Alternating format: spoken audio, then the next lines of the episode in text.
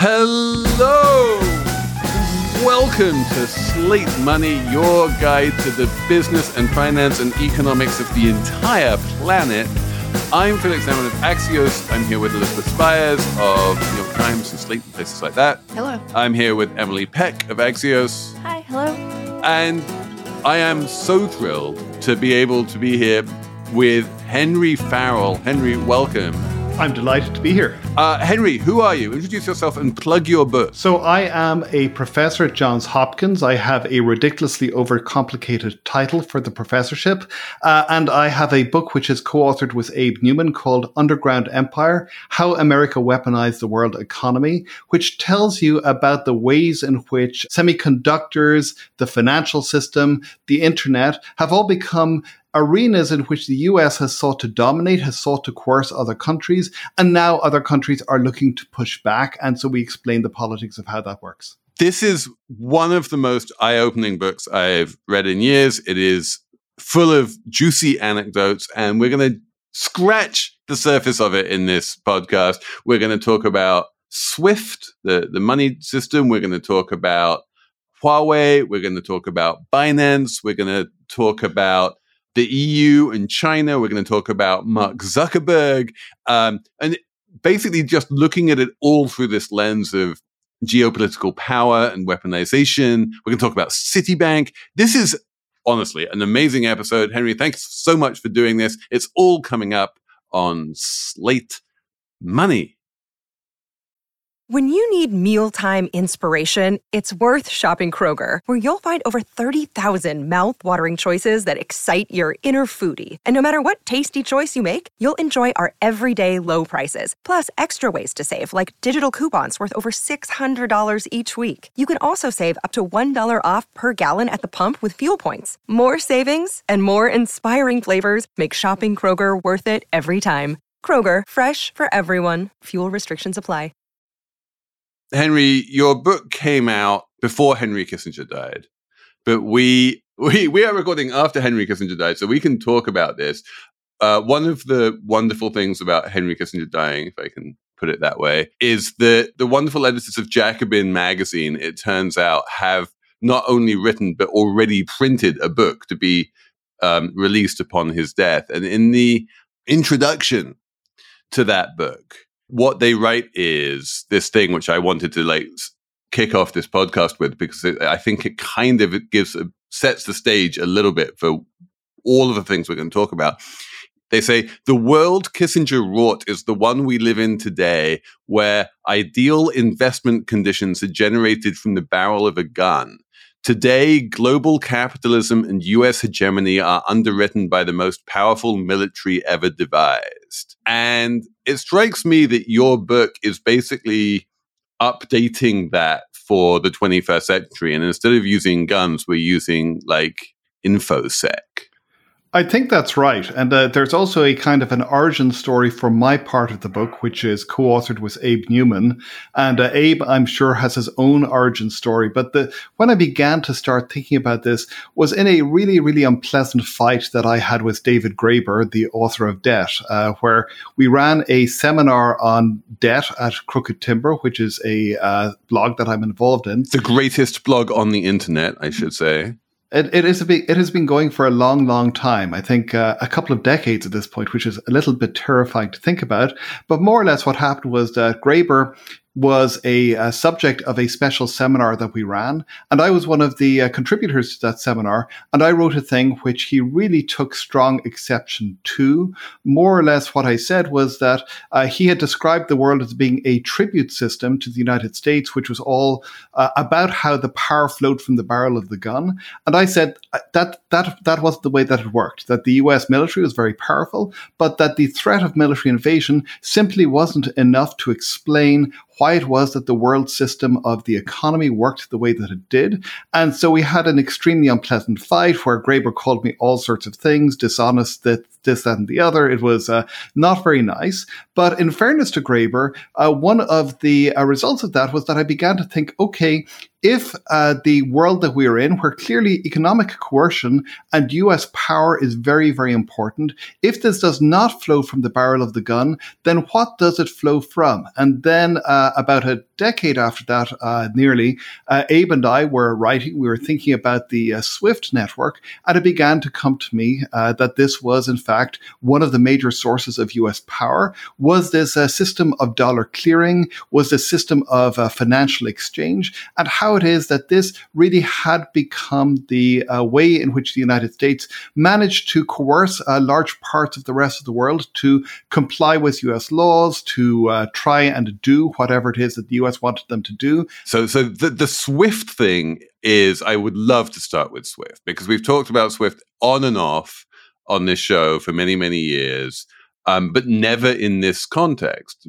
Swift, for you know, is, is something that we come across like every so often if we want to make an international wire transfer. Like the bank will have a Swift code, and you're like, okay, it's just like a communications messaging system between banks so they can send money to each other. And technically, it is a non-profit based in Belgium. And if anyone you would think could go about their business sending messages around the world without suffering interference from the National Security Agency or the US government, it would be a non-profit based in Belgium. And yet you have a fantastic chapter in your book basically saying uh, you, you can tell me exactly what it was, but it wasn't all that long ago. The the US just woke up one morning and and said, "You know that thing about you're never going to give us any of your information? Well, never mind that. You're going to give us all of your information." And they said, "Okay, then." So yes, and I think that this was uh, the other part of the origins of this book. This is really Abe's part was that we had written a book which was about Europe and US fighting over privacy, and Swift plays a very very important role in that. And so Abe had thought there's something important here that nobody pays attention to because Swift is such an incredibly boring seeming organization. The stuff that it does just seems excruciatingly dull. It really is the plumbing of the international financial system. So then you begin to wonder why is it that you have this big fight happening between Europe and the US. And Abe said, we ought to do something on this. And so this is the second part, as I say, of uh, how this came together, was Abe's attention to that. Really, the story of Swift is that it is a Belgian cooperative, as you say. Uh, it is doing this excruciatingly boring work, and it has used its boringness as a shield against the US government for decades. So at a certain point, Mueller of the famous Mueller inquiry against Trump comes to uh, Swift when he is uh, in charge of the FBI, and he more or less says, "Give us uh, all of the information you have." And Swift refuse, and Swift, I think, have the tacit backing of the U.S. Department of Treasury, which does not want the international financial system to be messed up by U.S. Uh, law enforcement or U.S. intelligence and its demands. But then, post September 11th, there's a sudden striking change. Treasury changes from being the protector of the global financial system into being one of the actors which says, let's figure out how to take this vast, unruly system that has been created and let's turn it into a means for the United States to pursue its adversaries who have wrought this uh, horrific blow against the United States on September 11th, 2001. And suddenly, all of these aspects of the global economy, which appear to be dull, which appear to be boring, which appear to be no more than plumbing, these, the plumbing becomes political. The plumbing becomes a means through which the United States can begin to tap into all of these financial infrastructures and figure out what people are doing, what people are sending to each other, what, what ways the money is flowing. And then gradually the United States begins to experiment in ways of turning this. And here I think SWIFT is important, but the dollar clearing system is probably more important, begins to experiment with ways of turning this into a tool of coercion. Yeah, and to tie it back to what you started off by saying, it, the United States goes from enforcing its will through the barrel of a gun to enforcing its will through the the dollar.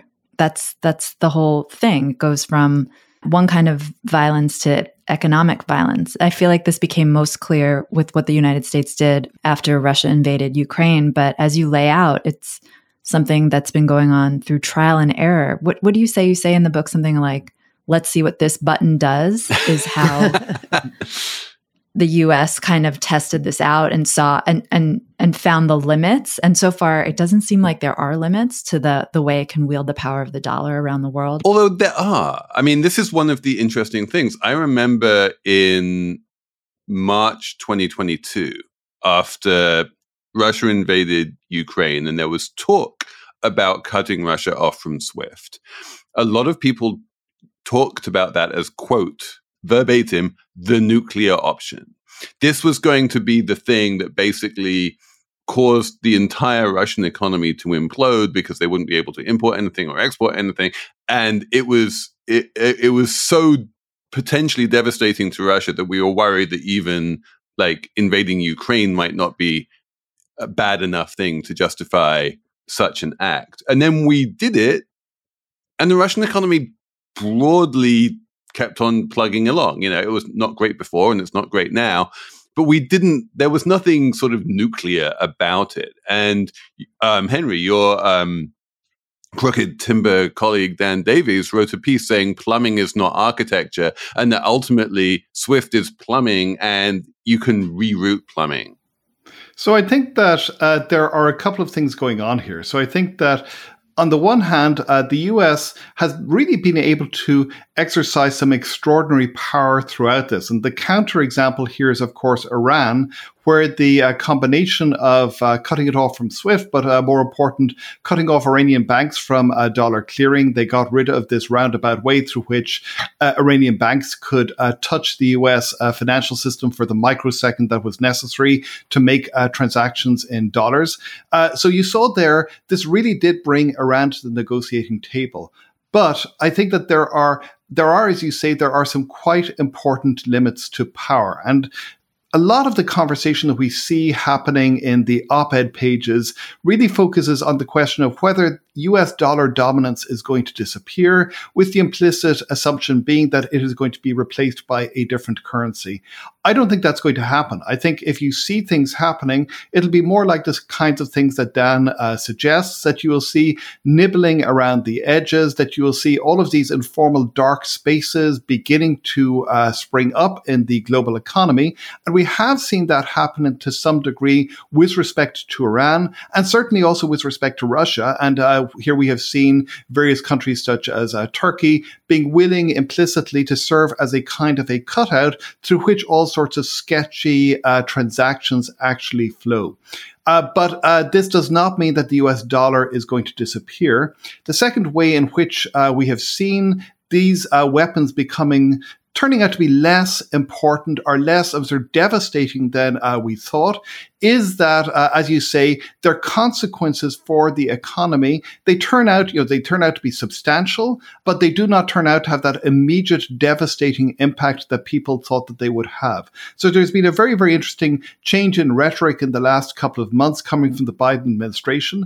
At the beginning, you saw to some extent from Biden officials, I think more from European officials, the sense of, uh, oh my God, this is a devastating thing, a kind of an Oppenheimer moment where uh, we have become like gods. Look at the majesty of the power that we are wielding against Russia, to a, well, actually, that probably isn't going to happen. But instead, what we are seeing, we are effectively putting sand into the gears of the Russian economy, which is grinding slower and slower and less effectively. So this in a certain sense is uh, useful if you want to try and degrade the ability of an adversary over the longer term to do bad things. Certainly, if you're trying to get Russia to make major concessions in its war against Ukraine, this probably is not going to be uh, what you wanted to do. Right. But the, the, of course, the other thing that happened after your book was published is this massive criminal settlement that the United States did with Binance um, which just happened a few weeks ago.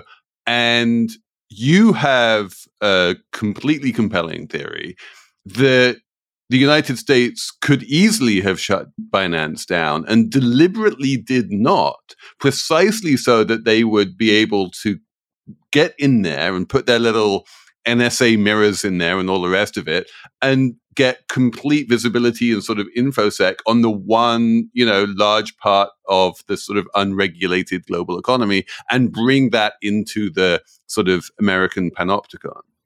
Yes, that's right. That is exactly our theory as to what Binance is. And the underlying argument of this is that if you want to try and exercise coercion, this is really, I think, one of the main themes of the book.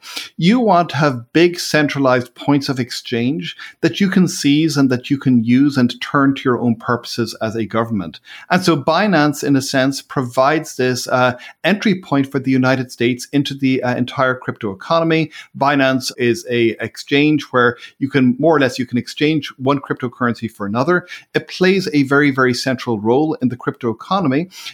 and now Binance is obliged to implement all of these uh, bureaucratic means to uh, make sure that its customers are who they are supposed to be, to monitor what kinds of things their customers are sending to each other, and to do this all under the aegis of a external actor and external monitor who has the ability to squeal to the US government if Binance is not behaving in the ways that it ought to behave.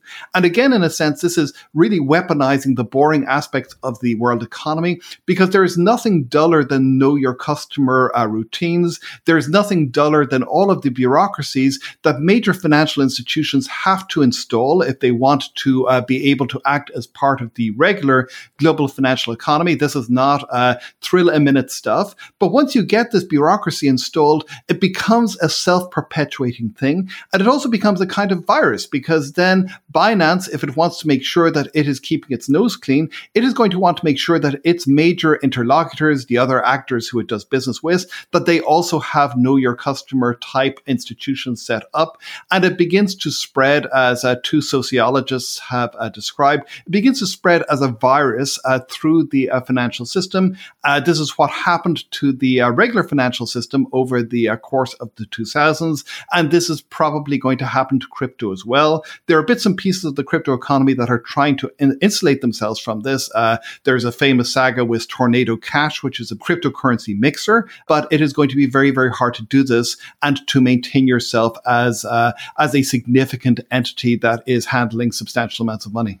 I love the idea that we have moved from a world where power is exercised through the barrel of a gun to a world where power is exercised through like footnote seven on a KYC form.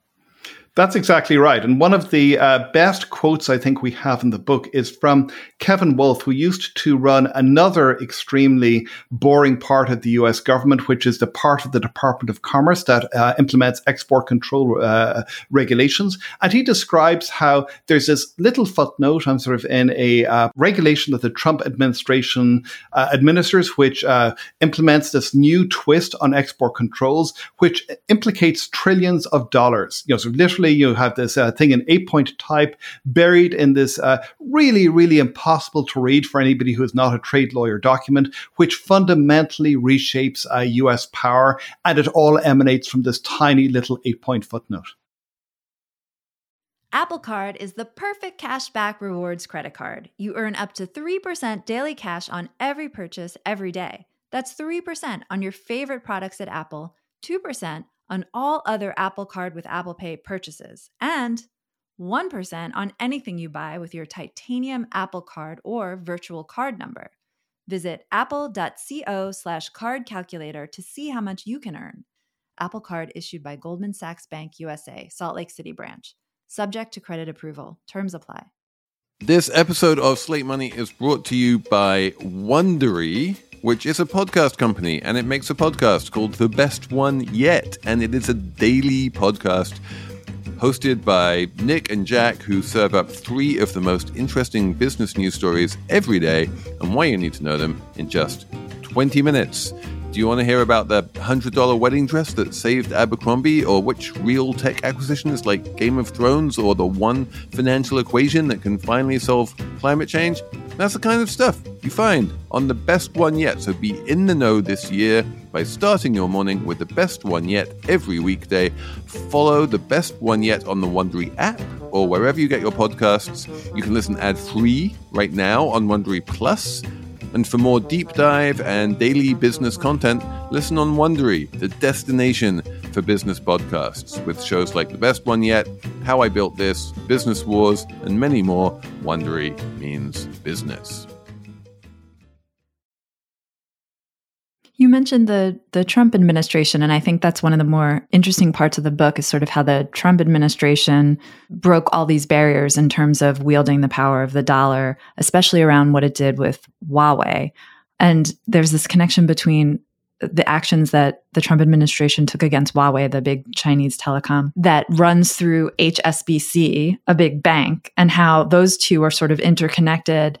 And it's sort of this like wonderful illustration of just how obscure all of this is, but how it can change everything. And the final like kicker for me was that Trump did all this stuff and everyone was kind of like outraged about it, nervous about it, but it all kind of worked Huawei's power was completely wiped out um, and its ambitions completely curtailed.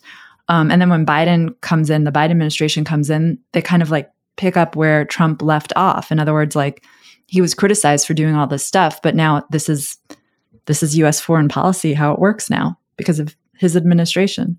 Is there any like red versus blue politics in this book. It just seems like it's like United States wanting power where, no matter who's in the, the White House. So there are important changes, but I think one of the major themes of the book is really that so much of this is uh, people stumbling along, trying to figure out how the hell do they deal with whatever the latest crisis is, and grabbing whatever means come to hand. And very often those means have been provided by a previous administration or a previous set of officials who thought that they were pushing the envelope as far as it could be pushed. And then this suddenly becomes, you know, so the, the, the ceiling of the previous uh, ambitions become the floor for what happens next. And one of the uh, reviews that I was personally personally a little bit annoyed. Uh, the Financial Times reviewed this book as saying that this was a vast and elaborate plot by the United States, and it's anything but a vast and elaborate plot. Our argument is that really this is uh, just the United States and officials who seem from the outside to be incredibly powerful, and they are incredibly powerful. The United States looks like this vast monolith of power, but inside it's a relatively small number of harassed and overworked people who are dealing with these uh, crises happening again and again and again, and figuring out how do they do what they need to do in order to solve this.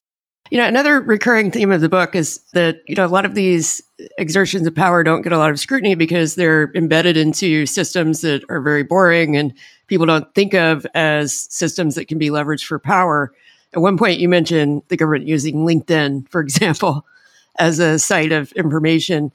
Do you think that some of the ability of these systems to to function the way that the government has utilized them, whether they're being intentional about it or not, is coming from a place of no one really realizing that these things are being weaponized the way that they are and not getting the same amount of scrutiny as, for instance, hard power does in the US. I think that's right. And I think uh, if there is, there actually is a bit in our book which is not direct, but which suggests that I think that there is an intellectual who, if people had listened to him back in the late 1990s, would have profoundly reshaped the uh, history of the world. This is Eric Helleiner. He is a uh, very polite and softly spoken Canadian political economist. And back in the 1990s, there was a big argument over globalization with people like Walter Wriston, the CEO of Citibank, who is just a fascinating uh, intellectual as well as a, a businessman and somebody who really builds and shapes these systems. And Wriston is more or less arguing that uh, the world that he and his fellow bankers are creating is a world in which financial flows are going to be impossible for government to control. So he is a libertarian, he's a member of the Mont Pelerin Society. This is for him the major political uh, victory that he is winning. And uh, Helleiner politely points out in a debate that basically nobody pays attention to, that actually all of this money is flowing through a few financial centers, places like New York, places like London. And if the government ever wakes up and decides to do something about it, then uh, the government is going to be able to uh, take control. And so I think that if people had paid attention to this back in the late 1990s, along the lines that Elizabeth suggests, they would have realized that uh, these boring seeming systems, in fact, had profound political implications. And we would have seen a radically different form of globalization than the form that we have So if there is a secret I don't know, a secret alternative history. I think it begins with people paying attention to Eric Helleiner, uh, China, even the European Union looking at this and saying, actually, we don't want to go this way. And uh, that would have created a much, much less globalized world in which many of the uh, international systems that we rely upon to get money around the place, to uh, for communications, for whatever, uh, this world would not be the uh, world that we live in today.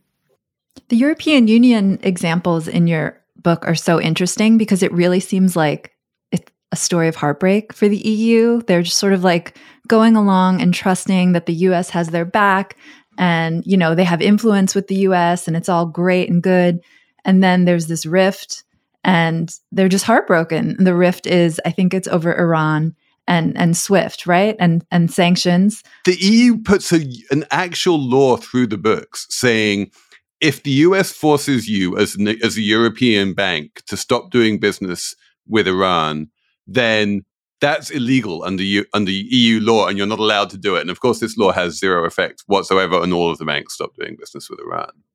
It's and it's interesting to me because post World War II, you know, and you get into this, the, the the whole idea of the EU is like transcending this military stuff and the and the markets will be free and we'll all be friends and it'll be all wonderful. But then ultimately the US can't resist using the power of you know finance and financial markets to to to do power. And they realize oh it's not this utopia we'd long hoped for dreamed for. Like it all just goes another way. No, that's exactly right. I think if you look at uh, globalization, people rightly pay attention to the United States as being the major mover and pusher, but the uh, United States has always maintained the option of force behind this, whether this is military force or whether this is the kind of economic coercion that we're talking about. Whereas the European Union really bought into it in a much, much, much more visceral way. I think in part because the EU itself uh, is a creature of markets. And that's something that I think most US observers don't really realize that the European project is really one of building markets and of breaking down barriers between different national markets. And so to live in a world which was a globalizing world where the world itself seemed to have the same logic as the EU, this was a very, very comfortable world for uh, European bureaucrats to live in. And I think they really forgot the uh, ways in which uh, power lies behind all of these arrangements. But to turn to Felix's point, I think if you have these laws on the book and you're completely unwilling to use them, then they don't have any deterrent force or deterrent capacity. So I think that uh, if we see God help us, a uh, Trump administration coming in in 2024, the EU is suddenly going to have to get a lot more aggressive in the ways that it thinks about employing these powers. And uh, we are going to see a very, very different Europe than the one we have seen in the past. I wanted to just follow up on on the Citibank thing though, because that's really fascinating. Walter Wriston, as you say, is this libertarian who's who sees the global financial system as it kind of sort of was pre 9-11 as being this like uh anarchic flow of capital around the world that's that's out with the grasp of, of any government. But by the same token, Citibank itself is the most quasi-governmental organization I can think of. Like underneath him is this guy Bill Rhodes, who is jetting around the world, meeting with finance ministers. He like Citibank is the probably the single most important member of the London Club, which is the all the banks that lend money to to, to countries. Um, Citibank organizes the debt workouts for countries when the countries stop paying their loans, and you get the 1980s, you know, debt crisis in Latin America. It's Citibank that's at the heart of this and that is basically insolvent as a result. And it's, you know, the US Treasury who comes in and rescues Citibank by dint of this thing called the Brady Plan. And, you know, and Citibank shortly thereafter winds up buying the biggest bank in Mexico, which is called literally called Banco Nacional de Mexico, Banamex. And, you know, and then gets into a whole bunch of trouble because they're fe- so close to the Mexican government. And like Citibank's whole sort of global ambitions for the best part of a century are intertwined with the way in which it successfully deals with governments around the world. And I think that on some level, Citibank wanted to be, you know, what the US government has become and what, you know, the NSA has become, wanted to be that sort of powerful conduit between countries. You know, it was always one of the top two FX banks. Um, and, and the way that now under its new CEO, Jane Fraser, it's basically divesting from basically the rest of the planet. And it's just like, yeah, we're just going to be a sort of big bank in America kind of speaks to the way in which that vision has, has evaporated. I think that is right. And I think for me, and again, Abe, who also uh, has his own views on this, for me, the moment where the book really came together was when we discovered Walter Wriston. Uh, we discovered him, and in a certain sense, he provides a wonderful example of how it is that the urge to try and liberate and the urge to control go hand in hand. So uh, I really think of this as being a sort of a, a tragedy of globalization in the classical Greek sense of the word tragedy, which is to say a, a story in which characters are doing what they must given who they are, and this leads pretty inevitably to some kind of disaster. And so Wriston, in a sense, uh, these two sides of his character, the urge to control, the urge in a certain sense to turn Citibank into a kind of politics uh, that was not itself political, it, it, it directly contradicts his uh, other urge, which is this urge to try and create this realm uh, which is going to be decentralized. He has this great phrase that he thinks that centralization is a fascist state.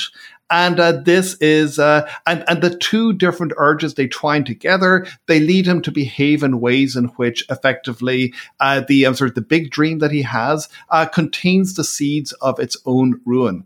And you get other examples of this. I think that the other example uh, that we have today of somebody who tried more or less to pull a Walter Wriston is Mark Zuckerberg. So uh, one of the uh, small parts of our story is talking about Zuckerberg and Facebook's ambitions to create a global currency, Libra or Diem, depending on which day of the week it was that you were talking about.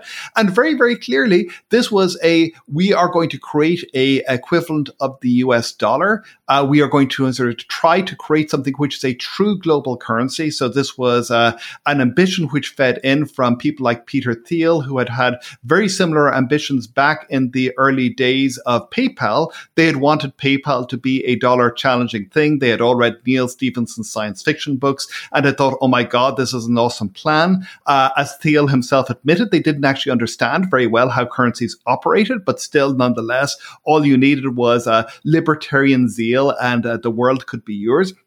And Zuckerberg tries to do this again. And here I think you have uh, this uh, combination of, on the one hand, this notion of how it is that Facebook can be a different kind of politics, which is much less coercive uh, than anything else. But on the other hand, you also have Zuckerberg being completely obsessed with Augustus, with uh, Roman history, and with this notion, I think that, uh, you know, he could become himself a certain kind of indirect Caesar. So I think we have that very, very interesting interplay where business business wants to be free. Business wants to do its own thing. It does not like regulations or whatever but business also wants to be centralized. Inside every lean hungry entrepreneur there is a bloated monopolist who is struggling to get out. And that bloated monopolist doesn't just want to make lots of money. That bloated mon- monopolist wants the world to come to them and to recognize their awesomeness and uh, their power and their majesty. And i think that that is a uh, you know that is one of the fun fundamental driving forces that I think help explain why it is, uh, again, getting back to Binance, why why these sort of crypto companies, which again are pushing for a very radically decentralized world, end up creating these uh, points of centralization, which then allow government to come in and to uh, take control. So explain that to me. Why was Libra killed and Binance allowed to live? Because wouldn't wouldn't the obvious way to do this for the U.S. government would be to go, oh, it's Facebook. They're based in the United States. They're you know we already have our all of our tentacles inside them. If they want to set up this global currency, all we need to do is throw a mirror inside Facebook and we get everything we want. Why would they be opposed to that? So China was convinced that this was all another grand US plot, that Facebook's Libra project was an effort by the United States to try and create its own or a new uh, global currency, which would be even more powerful than the dollar, which would uh, impose even more restrictions on what China could or could not do. They simply couldn't get the fact that this was nothing to do with the US government. This was Mark Zuckerberg with his own uh, particular imperial ambitions. Uh, and I think from the US perspective, I think, and this is one of the things that I think uh, we probably don't deal with enough in the book, is the way that business sometimes itself does have a genuine degree of autonomy from the government.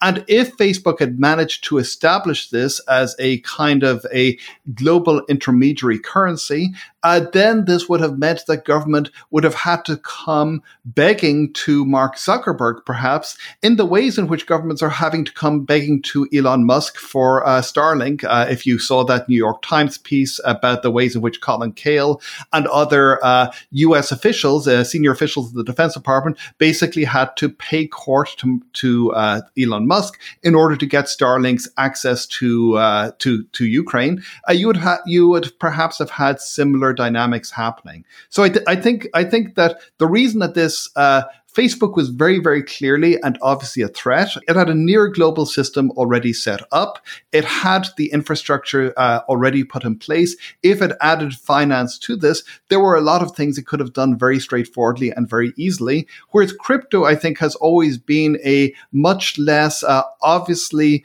threatening uh, force for uh, the United States. I think that the United States sees crypto as being a challenge as being something that makes it nervous. There are certainly people like Gensler who are extremely unhappy with crypto, but it is not seen as being something that is a true challenge to the power of the US dollar. And I think that people genuinely feared in the United States, in Europe, that uh, Facebook had the wherewithal to actually do something uh, which could actually um, sort of create a, a uh, semi global system that would uh, be something that governments would not have nearly as much direct control over. A few years ago, when there were rumors that Zuckerberg was going to run for president, I remember talking to a friend of mine who sold a company to Facebook and asking him whether Zuckerberg was serious about that. And he said, uh, oh no, Mark already thinks of himself as a singular nation state. Running for president would just be superfluous. Yeah. do you think he still sort of has that kind of ambition for Facebook this is a really good question. And I would say that uh, on the evidence that we see, uh, Zuckerberg is on the substantially less crazy end of the spectrum of Silicon Valley leaders that we have at the moment, uh, which is uh, a very, very sort of a, a, a, very ambiguous and backhanded class of a compliment. I, I would imagine that he still has uh, overweening feelings of one sort or another, but uh, I think that he is uh, more in touch with reality than a lot of other Silicon Valley uh, founders, CEOs from the evidence that we see. Uh, I do think that you know, the way that Facebook works, uh, the internal structures, the the, the, the amount of unique personal power that he has thanks to its internal governance arrangements are pretty extraordinary. So I think if I if I think of Facebook, I think of it as a kingdom, but as a kingdom that is in some degree of decline at the moment. I do want to get you right back into into the core of your comfort zone though by coming back to Huawei and the fundamental reason why the United States wanted to hobble this Chinese telco.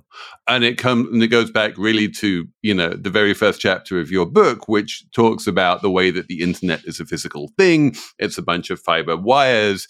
Um, all of those fiber wires um, tend to connect in a relatively small number of connecting points, often in Arlington, Virginia, and places like that, where they can be spied on by the United States and and used by the United States government for, for the exercise of power. You know, reading your book, basically the reason why the United States was so worried about Huawei was that they were worried that the fiber based internet that gives America so much power right now would be replaced by a 5G internet that didn't involve any fiber at all. And if 5G was dominated by Huawei because Huawei had much cheaper 5G equipment than any of its Scandinavian rivals, then that would basically give all of the power that currently inheres in the United States to China. That's right. And I think that this is something, it was one of the reasons that the United States had much greater difficulty in persuading some of its allies, not all of its allies, about the threat of Huawei, is that the threat is a very, very difficult threat to explain without pointing to these effects of infrastructure and the way in which infrastructure can be a source of power, which is naturally a fairly uncomfortable thing for the United States to talk about directly. So there, there was a lot of muttering about Huawei's ability to eavesdrop on the world world, which is true, but uh, the United States, the NSA, almost certainly is able to penetrate Huawei systems pretty happily and can have just as much eavesdropping uh, power. Really, this is all about uh, who is in charge of the infrastructure, who is setting the rules by which that infrastructure is governed. And I think Huawei there, uh, it really was uh, threatening to become a major vector of influence for China, which China could use not simply to influence how 5G was implemented, but also could then use as a means to, for example, try to rewrite the uh, basic rules of the internet, the protocols that the internet runs on. There was a uh, big push by the uh, Chinese government and various Chinese firms firms a few years ago to create what was called so-called new IP, new internet protocol, which would be a more centralized form of internet communication, which would make it a rather easier for authoritarian countries to exercise the kinds of power, the kinds of influence over internet communications that they've wanted to do for a while. So I think that the fear that the United States had was that Huawei was going to be able to exercise its influence across a myriad of different aspects of infrastructure in order order to provide China with the same kind of tentacular influence that the United States has been very, very happily able to exercise. And in fairness to the United States, I would far prefer, with all of its problems, a world in which the United States is doing bad stuff than a world in which China is doing bad stuff, because the kinds of bad stuff that China can do is obviously going to be a lot worse than the uh, kinds of stuff that the United States uh, is willing to do. One of the things I was thinking about by the end of your book is just like, how far can the US, I mean, this is the big question, how far can the US push this stuff? Because the core of the power of, of all this infrastructure is the boring aspect and the invisibleness of it. But it seems like, at least since Trump administration, and thanks to people like you, the stuff isn't invisible anymore. It's quite visible and it pisses off other countries. And at some point, there's going to be backlash and the, the power gets diminished. Like this can't go on, right? I mean, systems break the big event here is surely Snowden, right? Before Snowden, we didn't really know about any of this. After Snowden, there was like front page headlines in the New York Times and the Guardian, and like, oh my God, like look at how that wonderful word tentacular the United States has become. How much effect did Snowden have in making the the invisible visible and changing public opinion or the ability of the United States to do stuff? It had a huge impact. And uh, we, for very broad values of we, have uh, data on this. So Yeling Tan, who is a colleague, uh, she is a professor. She's about to take up a major post at Oxford. Uh, she did some work, uh, more or less, going through Chinese la- government media using natural language processing to see how Chinese debate worked before and after the Snowden revelations, and also after the actions were taken against Huawei. And we see just this vast explosion of fear about US power happening as a result of the Snowden revelations and a sudden shift in government. So we see a huge push after the Snowden revelations by China to try and figure out what are the ways in which it can insulate itself from this form of power that the United States has? This is really a story in which, when we begin to see what is happening, it does have these consequences for politics and it does create these forms of pushback. And uh, to get to Emily's question, I really don't know what we're going to see over the next uh, 10 to 20 years. I suspect that we are not going to see any return to a global system of shared uh, infrastructure which people don't think about and which don't uh, where they don't see this as being uh, something which is political. So, how that is going to shape out as our existing infrastructures age out and wear out and become less fit for purpose, I don't know. We are going to see some degree, at least, of uh, separation between uh, the uh, networks that uh, hold the world economy together. I don't think that we're going to see the full regionalization that some uh, people suggest, but we're going to see uh, a lot more messiness at the intersections. And I think we're going to see, to some extent, people thinking about these networks in adverse adversarial ways. That is, that they uh, want to make sure that when they are doing business with a part of the network that they are nervous about, that they have protections built in. And so that really is going to have some uh, transformative consequences, I think, for the global financial architecture. How those uh, consequences are going to play out, I do not know. But there's going to be a lot of mess, a lot of dispute, a lot, lot of disagreement, and some things that I think we take for granted are going to become much more difficult to do in the future than they have been in the past. So let's have a numbers round. Emily, do you have a number? I do have a number. Me have number. You have That'll number? sense in a second. Me have number. It's two, two dozen.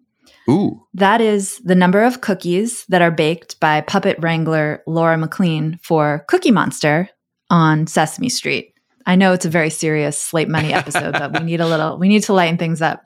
The New York Times has this wonderful story about the cookies that Cookie Monster eats in Sesame Street.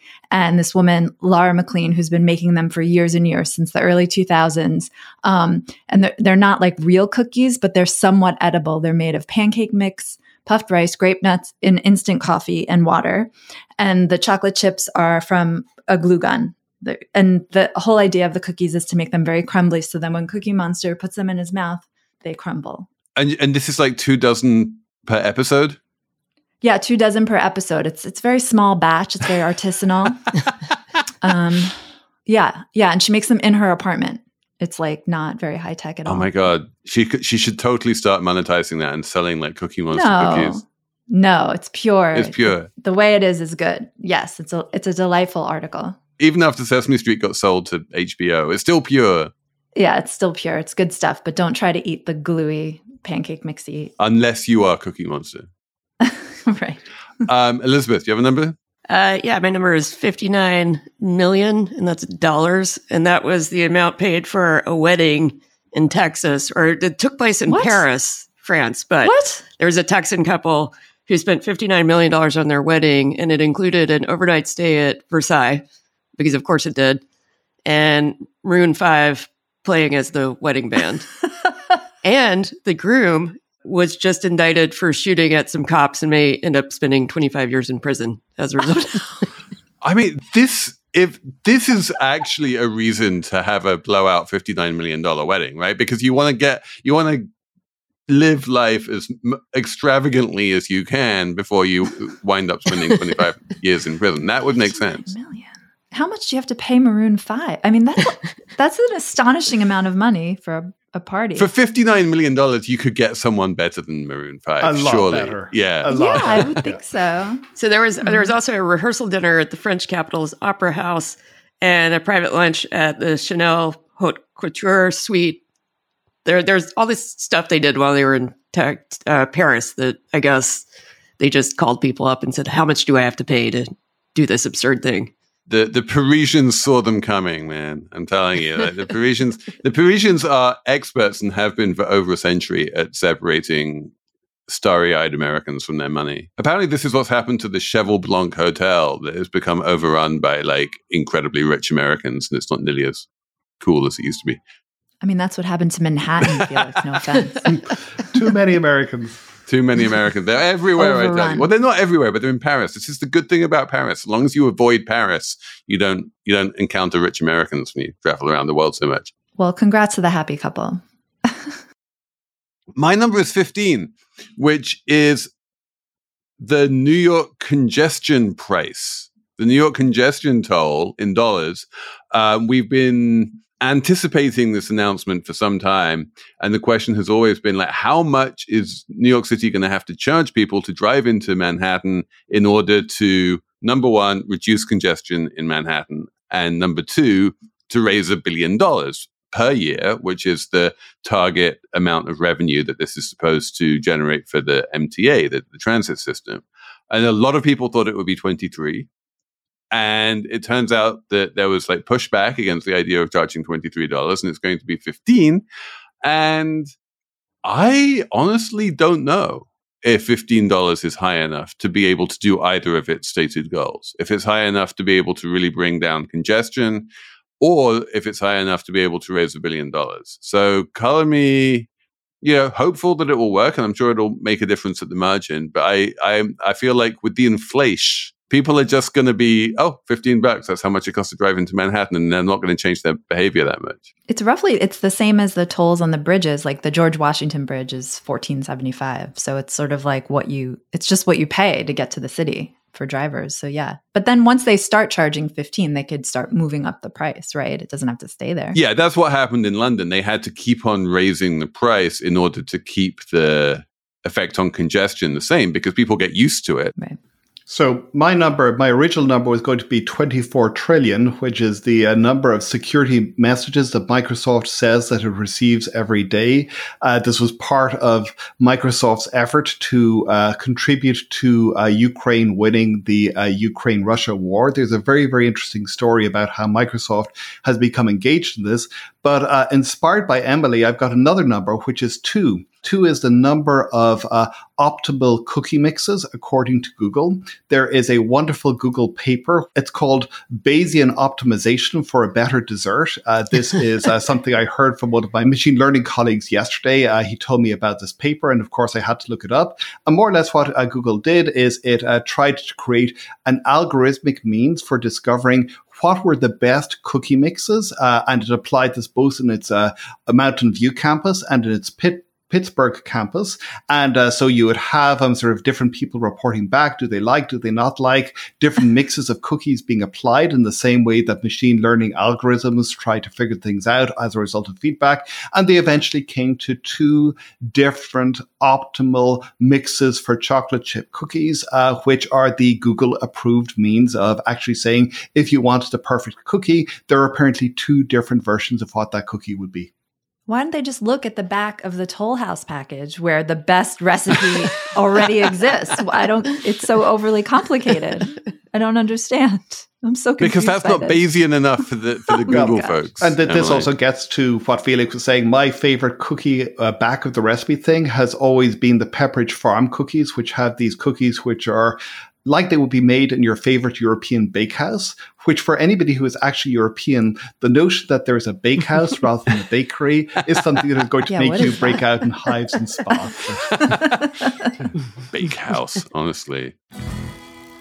Okay, I think that's it for us this week. Thank you, thank you, thank you, Henry Farrell, for coming on. This has been illuminating, amazing, awesome, and brilliant. this is a ton of fun. Thank you. Thank you to Jared Downing for producing. Thank you all for sending in your comments and your questions and everything to slate money at slate.com.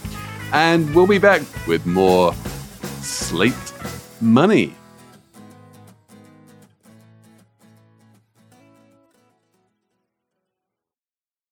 Saving money on exterior wall lights. Now at Menards. Find your style with Patriot Lighting. Exterior lights enhance the look of your home. Choose from over 50 options from Patriot Lighting. Now through May 19th, get $10 instant savings on a single qualifying purchase of $100 or more on in stock outdoor wall lights. Check out our entire selection of outdoor lights and see the rest of our deals happening now on Menards.com. Save big